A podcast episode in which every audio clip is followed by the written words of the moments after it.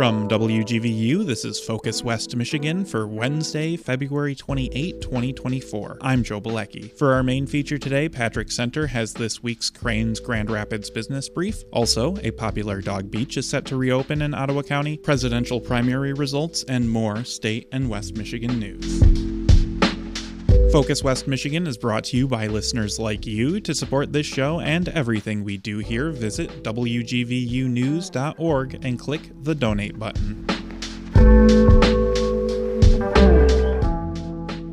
A popular dog beach will fully reopen to Ottawa County residents this spring. WGVU's David Limbaugh has the details. In May of 2020, high Lake Michigan water levels began eroding a portion of the Kirk Park Beach dune. That damaged steps that were removed, leading to the South Dog Beach. Access to the North Beach is too narrow for both the public and dogs. A compromise allows dogs at the Kirk Park Beach in the mornings and evenings during spring and summer months. Uh, it wasn't necessarily uh, the favorite decision of a lot of our dog lovers out there. They were frustrated with not being able to have their dogs on the beach in the middle of the day. But according to Jason Berger with Ottawa County Parks and Recreation, starting May 1st, dogs will once again be allowed off leash on the south end of the beach during all normal park hours. Berger says the county tried to get those beach access steps restored as soon as possible, but it wasn't easy. Honestly, erosion that had occurred, the banks were very unstable. They were still continuing to slough sand off, and it just wasn't uh, an environment that we could actually build on. Berger says those new stairs will be completed within the next few weeks. He also says that a portion of Kirk Park's Dune Ridge Trail was eroded, but they hope to have that restored within the year. So that that trail can again have Lake Michigan views and great places to just sit and watch over the beach and the lake. I'm David Limbaugh. President Joe Biden decisively won Michigan's Democratic primary yesterday, but there was a significant protest vote. We have more from Rick Pluta. The Michigan results continue Biden's inexorable march toward winning the Democratic nomination. But in Michigan, he did face a challenge from groups urging Democrats to vote for uncommitted instead of Biden. That's to protest his handling of Israel's invasion of Gaza, which the UN says has killed tens of thousands of civilians. Michigan Democratic Party Chair Lavora Barnes. The pain is real and deep and true. I recognize it, and so does Joe Biden. This is a man of tremendous empathy and compassion. No one should ever question that. Barnes and other Democrats say Biden is committed to bringing peace to the region. Also, that come November, they expect Michigan voters will see that Biden is a better alternative to former President Donald Trump. I'm Rick Pluta. Groups that called on Michigan Democrats to vote uncommitted in Tuesday's presidential primary are declaring victory. The vote was intended as a rebuke of President Joe Biden's policy of supporting Israel in its war on Hamas in Gaza. Abbas Alawieh is a spokesperson with the coalition Listen to Michigan. He told an audience in Dearborn last night that President Biden must respond to their demands. Publicly call for a permanent lasting ceasefire. It's the bare minimum when over 13,000 children have been killed using our taxpayer dollars and using US bombs. And two, stop funding the Israeli military's war crimes, stop funding endless war.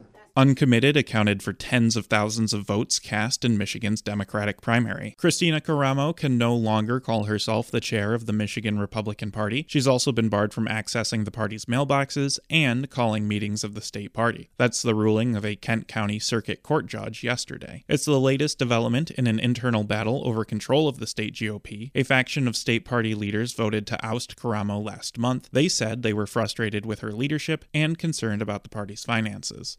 Karamo said that vote was illegitimate. Now, the National Republican Party and the Kent County Circuit Court have both held that the vote to remove Karamo was done properly. She's succeeded by former Michigan Congressman Pete Hoekstra. Former President Donald Trump is the unofficial winner of Michigan's presidential primary election. Colin Jackson has more. Trump topped the polls on the same day that the man he backed to lead the state Republican Party won a court ruling to put him in charge of the Michigan GOP. That man is former Michigan Congressman Pete Hoekstra. Hoekstra says the court's decision has traditional election year players starting to feel optimistic after months of turmoil. There's been a lot of people who have been working uh, over the last year because they saw a vacuum in the political environment that there was not a state party they could work with. Uh, the response is wow, we got the party back a year early. Hoekstra says he's now focused on winning Michigan for Trump. Former party chair Kristina Karamo contested her removal and replacement with Hoekstra as a coup by party insiders. I'm Colin Jackson in Grand Rapids. A new apartment complex design near downtown Grand Rapids is attracting a slightly older group of renters. WGVU's Steve Morrison explains. It's not just a flat crammed in property, it's a very nice outdoor feel. That's one of the reasons developer Rick Kavanaugh thinks people are interested in the new Savannah at Waterford Village apartments on Grand Rapids West Side. There's been a, a trend in the multifamily industry over the last seven, eight years that instead of building more vertical product is to go a little bit more horizontal. Meaning instead of high rise apartments downtown, Stoneleigh Companies built a complex of one story apartments that feel more like single family homes in a neighborhood with parks, ponds, and gardens. The project is attracting slightly older renters than first expected, people who sold their homes and want to stay in the community but don't want the hassles of owning a property. So I think that's going to attract the young professionals, the 20s, 30s, maybe a little bit of Gen Z, a little bit more towards the baby boomer side. That's a group that surprised us. Savannah has 250 units off Lake Michigan Drive with rates from 1600 to 2900 a month in a 52 acre community with a putting green, walking and bike paths, and community areas for fitness and entertaining. Uh, you're going to see a shift from people who move from single family to rental, and this is a perfect opportunity for them lifestyle wise. I'm Dee Morrison. A team of researchers from Wayne State University have received a federal grant to investigate the genetic basis of some cancers in the African American population. The researchers say genetic testing has identified genes in multiple populations that predispose them to certain cancers. It's also led to new and more effective treatments. But African Americans have largely missed out on those advances because they're underrepresented in large genetic studies. That's according to Wayne State oncology professor Jennifer Beebe Dimmer. She's the co principal investigator on the project. So we know far less about genes which predispose African Americans to being diagnosed with cancer or for poor survival after they're diagnosed. The research will utilize a large existing database of African American cancer survivors in Detroit. It is National Invasive Species Awareness Week, and with local temperatures on the rise, you may be thinking about preparing for that first camping trip of the season. WGVU's David Limbaugh has tips on how you can prevent the spread of invasive species as you travel. When you think of invasive species, you may think of insects like the emerald ash borer. Emerald ash borer, when it was finally identified, it had already paved a path of destruction for the state's ash trees, not only in Michigan, but really across the nation. Jennifer Holt Bolton is the communications director with the Michigan Department of Agriculture and Rural Development. She says invasive species rarely have natural predators or other means of controlling them, which is why it's important residents do their part to stem the spread. And it doesn't just have to be a bug of some sort, it can be a plant, um, it can be another pathogen that are just not native to the state of Michigan. There are several ways residents can help. One of the biggest is buying heat treated wood or buying wood where you burn it to avoid transporting insects or tree diseases that may be hitchhiking on untreated wood. Also, looking at all of your shoes, clothing, gear, vehicles to make sure they are pest and seed free, especially when you're traveling from one spot to another. You can find more tips and an up to date list of current invasive species at michigan.gov backslash invasive. I'm David Limbaugh. Corewell Health plans to build an $80 million service center in Wyoming to support operations statewide. WGVU's Dee Morrison reports. Corewell Health has plans for the former site of the General Motors plant on 36th Street near US 131 in Wyoming. This consolidated service center, when it's all finished, is a state of the art consolidated service center that will support the entire state of Michigan for Corewell Health. Sarah Vanderwood, Corewell's vice president of operations, commented at the Wyoming Planning Commission meeting. The center will house supply chain offices, a courier fleet, and mail services with space for future needs. It will employ 240 people in three shifts, including weekends. Nicole Hofert, Wyoming's Director of Community and Economic Development, says mailers went out to 300 residents who live within 600 feet of the site. This isn't something that the city would customarily do, but because of the history of the site and the excitement around the project, we wanted to make sure that the neighbors knew about it. GM opened a Fisher body plant on the site in 1936, but it had been vacant since the plant closed in 2009. Planning Commission Chairperson David Maselli is pleased to recommend the City Commission approve the plan. Thank you for choosing Wyoming. We are very, very excited to have you guys here, and we're looking forward to working with you not only today, but in the future. You made our day. you really made our day. I'm Dee Morrison.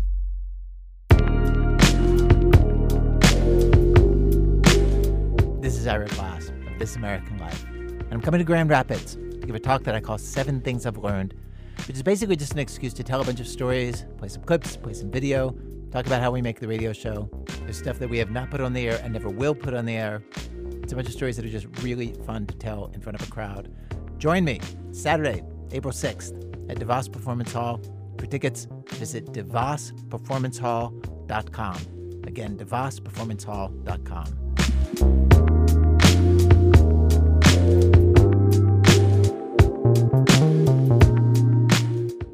In our Crain's Grand Rapids business brief, WGVU's Patrick Center talks with Crain's senior writer Mark Sanchez about a new state law taking effect Friday designed to protect healthcare workers from abusive hospital visitors. And Grand Action 2.0 has filed its soccer stadium construction plans with the city of Grand Rapids. What happens next? basically another step in the process and a significant step in the process. This is a story uh, my coworker Kate Carlson did Friday last week, Friday afternoon. Grand Action 2.0 filed uh, formal construction plans with the city of Grand Rapids for an 8,500 seat soccer stadium, a $108 million investment on the west side. Yes, it will go on that parcel in behind the former Big Boy. And this is a project that's been talked about for a few years, a couple years since it was first envisioned. We've been writing about it, covering this, and looks like it's going to happen. This is an important step in the process to now get these plans filed with the city so the city can go over and take a look at them and review them. And props to the folks at Grand Action. They've been having a series of uh, neighborhood meetings over the last number of weeks that they've really been talking to folks in the neighborhood, refining the plans. And yes, they are well aware that there's a traffic issue there, especially with that traffic coming off the freeway on the road there. And how does everything fit together? Patrick, we've talked about this project many times on this show, and here it is. Here is some definitive actions that this project is going forward, and there are plans now filed with the city to really bring this project about. 108 million for the conceptual design stage and estimates for the facility. That's according to the planning application. It's a big project. Of course, cost does shift, design will shift, but we have at least a sense of what this will look like. There are renderings, and there's even mm-hmm. discussion within that filing of materials that will be used. It's interesting uh, reading through that and uh, what uh, Kate wrote about this is materials, just you know, putting together that whole business plan and and who builds it, who does it, who does the work, the materials used, and how it fits into that neighborhood all to come about during this now review process by the city. There is parking available. You may have to walk to it a little bit, but it's a pretty close walk to the core area of downtown. And again, I can't stress this enough that this is a process and this is a big, big step in that process. We will find out more. The Grand Rapids City Planning Commission is scheduled to consider this request, and that is March 28th. So we'll learn much more then. Also involved in this, as mentioned, Grand Action 2.0. They're the organization that has submitted the plans. Also doing quite well in Crain's Grand Rapids Business Newsmakers Awards.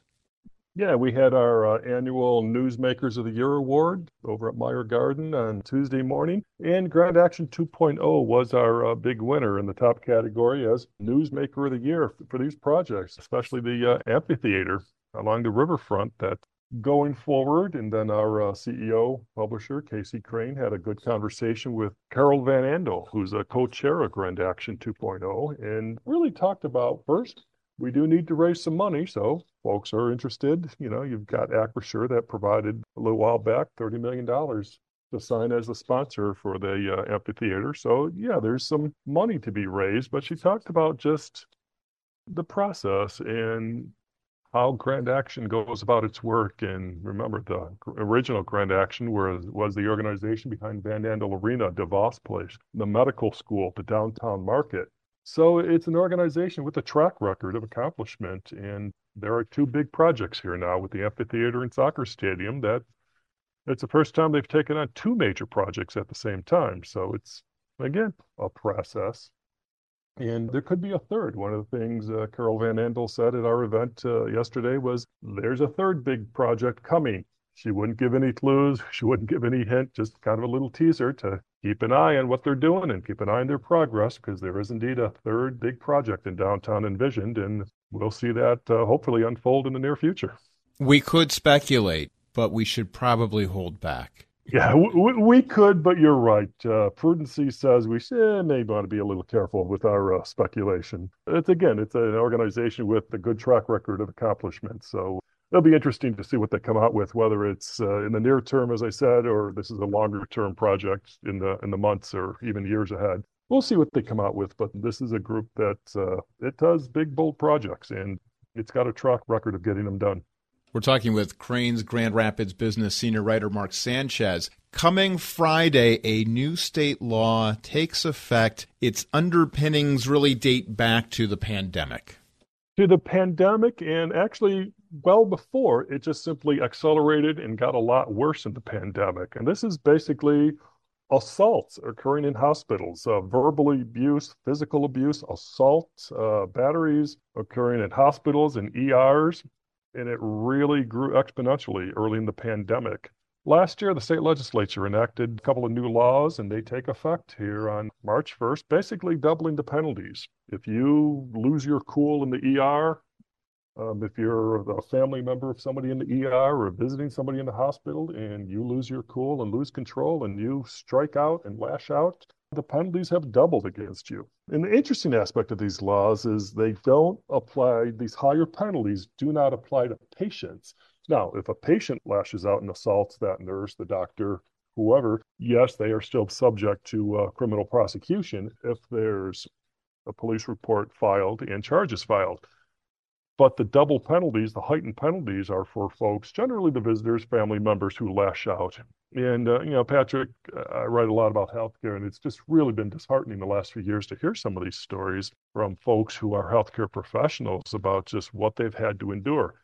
Not only just, you know, remember how bad it was four years ago, and then later in Grand Rapids, it got pretty bad at one point, but just now they've become kind of victimized. They become the target of people who just lose control and let their emotions get out of control and they lash out. And I've talked to folks who have been spit on, they've been punched, they've been kicked, they've been pushed, they've had objects thrown at them.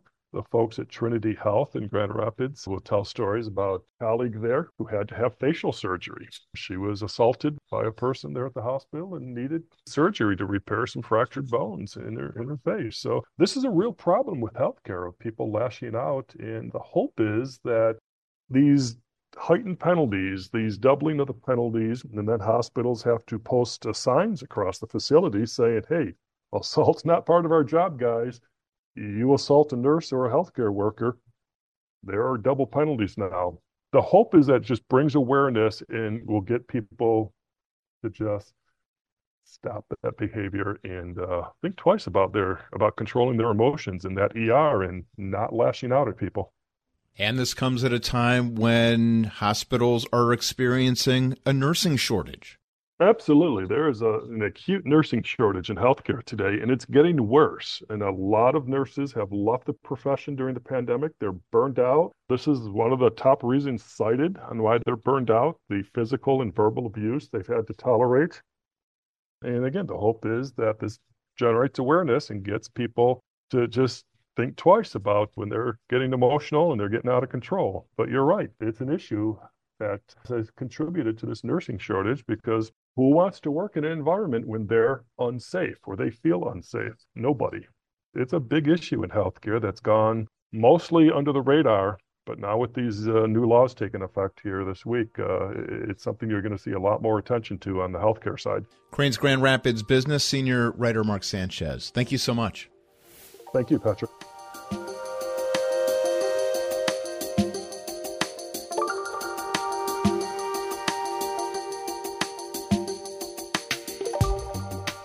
This has been Focus West Michigan from WGVU for Wednesday, February 28, 2024. I'm Joe Balecki. Our audio operations manager is Rick Bierling, and our news and public affairs director is Patrick Center. We'll be back with more news and events in West Michigan tomorrow, wherever you get your podcasts. Thanks for listening.